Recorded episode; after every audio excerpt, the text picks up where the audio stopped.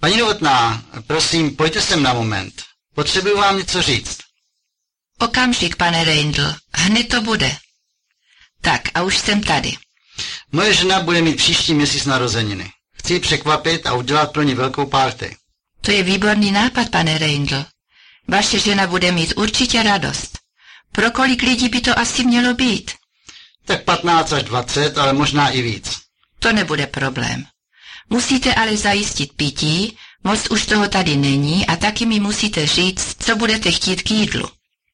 Pití přivezu zítra. A jídlo? Co myslíte? Rozhodně něco studeného. Nějaké chlebíčky, jednohubky, obložené mísy, prostě studený bufet. To bude výborné, nechám to na vás. Můžete se spolehnout, pane Reindl. Jen si to všechno poznamenám do kalendáře, ať na nic nezapomenu. Vaše paní má narozeniny 22. února, že? Ano, To je pátek. A tu párty chcete udělat ten samý den?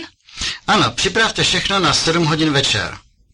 Tak, pane Reindl, chcete párty pro vaši paní a asi 20 lidí na pátek 22. února od 7 hodin večer. Pití zajistíte a k občerstvení připravím studený bufet. Výborně. Spolehněte se, pane Reindl, všechno bude v naprostém pořádku.